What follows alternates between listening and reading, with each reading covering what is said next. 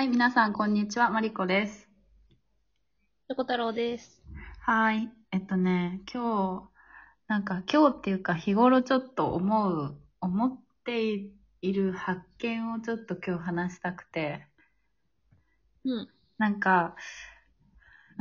こっちに、フィンランドに来て、すごい最近思うのが、日本に、いた頃なのか、そもそもの自分の問題なのかわかんないけど、すごい、何人は何々だとか、固定概念をすごい持ってたなーっていうのをすごい意識したっていうか感じて、っていうのも例えば外国人、西洋人は、あんまり年について聞かないとか、そういう概念。それ、あ、本当？どの時点でうちはそれを読んだのかわからないんだけど、ちょっとあんま失礼に結構当たるみたいな。もちろん日本でもそうなんだけど、年齢で人を判断しないっていうマインドがあるっていう考えがうちずっと持ってたんだけど、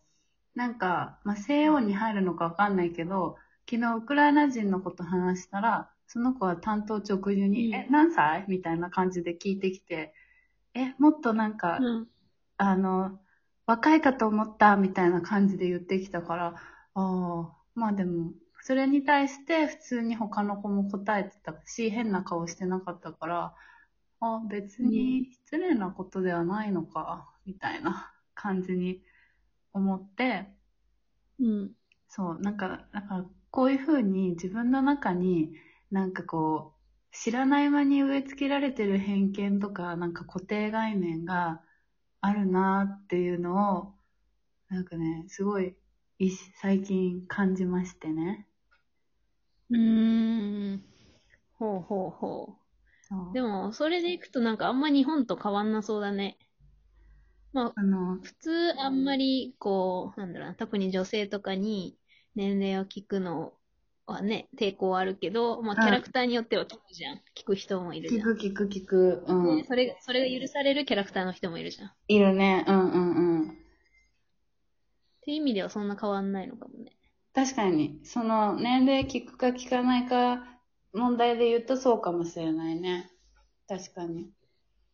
でもさ、欧米人からしたら、日本人とかアジアンかな、って、年齢不詳っぽいんじゃない？絶対若く見られるか、うちの、そう思う。多分うちの話し方もあるし、元々の見た目もあるんだけど、もうね、うち大学院生なんだけど、一応、もう絶対大学生に見られる。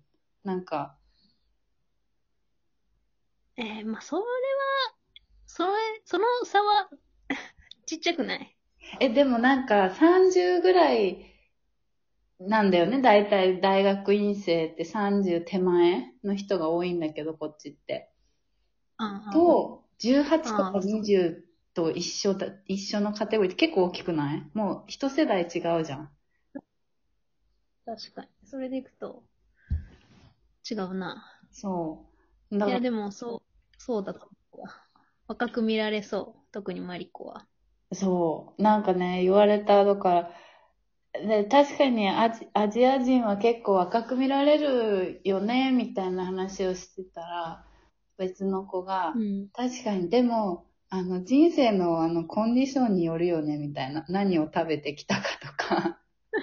って言って、確かに、みたいな。確かにね。そう。確かにそう。だからね、そういうので、決めつけて、会話しちゃいけないなって、ちょっと最近思いましてね。そうだね。そういう気づいたことってない？自分これ固定概念持ってしまってたわ、みたいな。偏見と分かってるのに捨てきれないことならあって、それが、女子校出身の子と、一人っ子の子は、あんまりなんか仲良くできないっぽいみたいなのがあって。うん、なるほど、ね。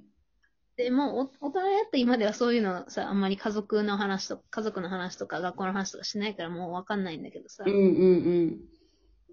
でもなんとなくそういうのがあって、でも大学の時一番仲良かった子は、一人っ子で女子校出身だった。でもなんとなくこの子は例外みたいなカテゴライズをしちゃってた気がする。なるほどね。ちなみにうちも女子校半分中高のうち半分、はいはい、3年間は女子校だよ。まあでもね、なんとなくわかるよ。女子校っていうか、うん。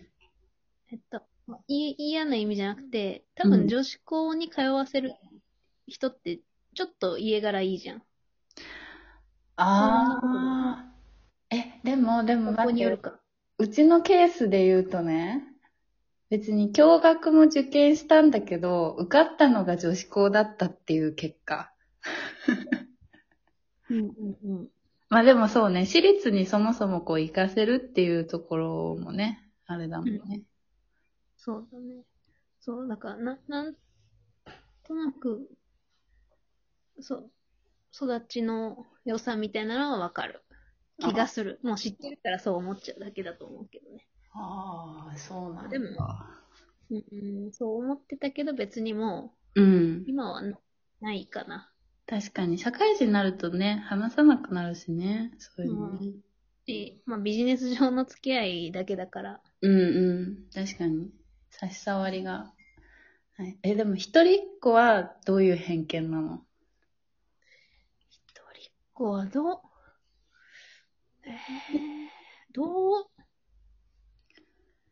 言われてみればどういう偏見なんだろう。わがまま？いや、なんかそれも違う気がする。でも一般的に言われるのはわがままだよね。なんかね、家の中でその子だけだから大切にされてきたみたいな。うんうんうん。そう。わがままという。まあそうだね。確かに。一人っ子の友達少ないかも、確かに。言われてみたら。でも小学校の時に仲良かった愛子ちゃんは一人っ子だったな。うん。多分完全なる偏見で本当は関係ないんだって。そうだよね。でもさ、損だよね。そうしたらね、そういう偏見持たれる一人っ子とか女子校の、まあ別にそれ人によるだろうけどさ。そうだよね。でもそれをさ、なんかマイノリティとか、まあ、差別を受けやすい人たちって常にそうなわけでしょう。まあね、まあね。確かにそう。なかなかしんどいというか大変だよね。